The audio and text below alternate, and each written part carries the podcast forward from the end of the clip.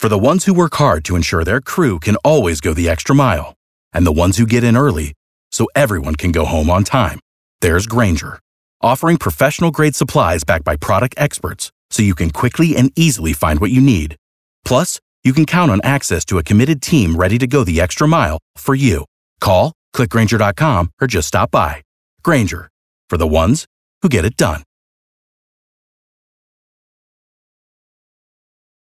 Time for before and after. This is a game so easy, it's impossible to explain. The only way to really get it is to play it, so you'll get it as we go along. These guys know how it works. Yep. So here you go, Kara, with your first clue. Okay. Felicity Huffman's hubby, who isn't being accused in the college admission bribery scandal, and the woman who sings this song. William H. Macy Gray. is the correct answer. Nice, Kara it. is on the board. Next question. Drex. Yes. Show that starred Luke Perry and the first line of the national anthem. So it'd be Beverly Hills 9021. Oh, say, can you see? Correct. It's knotted up at one apiece. Back Love it. to Kara, guy who plays uh, Nick Fury in the Marvel movies and the group that does this song. Samuel L. Jackson 5. Correct. oh, nice. Two to one, Kara. Drex, your next one. A sequel to Bohemian Rhapsody is being discussed.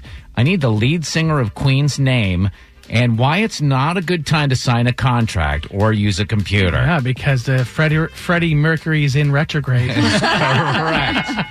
Back to Kara. It's all tied up at two apiece. J-Lo just got engaged. Name her ex and the guy who played Hannibal Lecter. Which X? Which X? Marc Anthony Hopkins. Is oh, correct. With a chance to the win, win. on this All right. next one, and this is near impossible. Okay. Hang on one second. We got to dim the lights. Yeah, on I this. need some This is tension music. 'cause I- important. beating Absolutely. Kara just does not happen. All right, final clue on before and after. Near impossible. What Colton Underwood asks the ladies he wants to keep around on The Bachelor, and Betty White's character on The Golden Girls. Gosh, I don't, I don't know. Will you accept this rose? Don't look it up, Kara. Will you accept this rose? I don't know what her last name is on Golden Girls. Will you accept this Rose Nylund?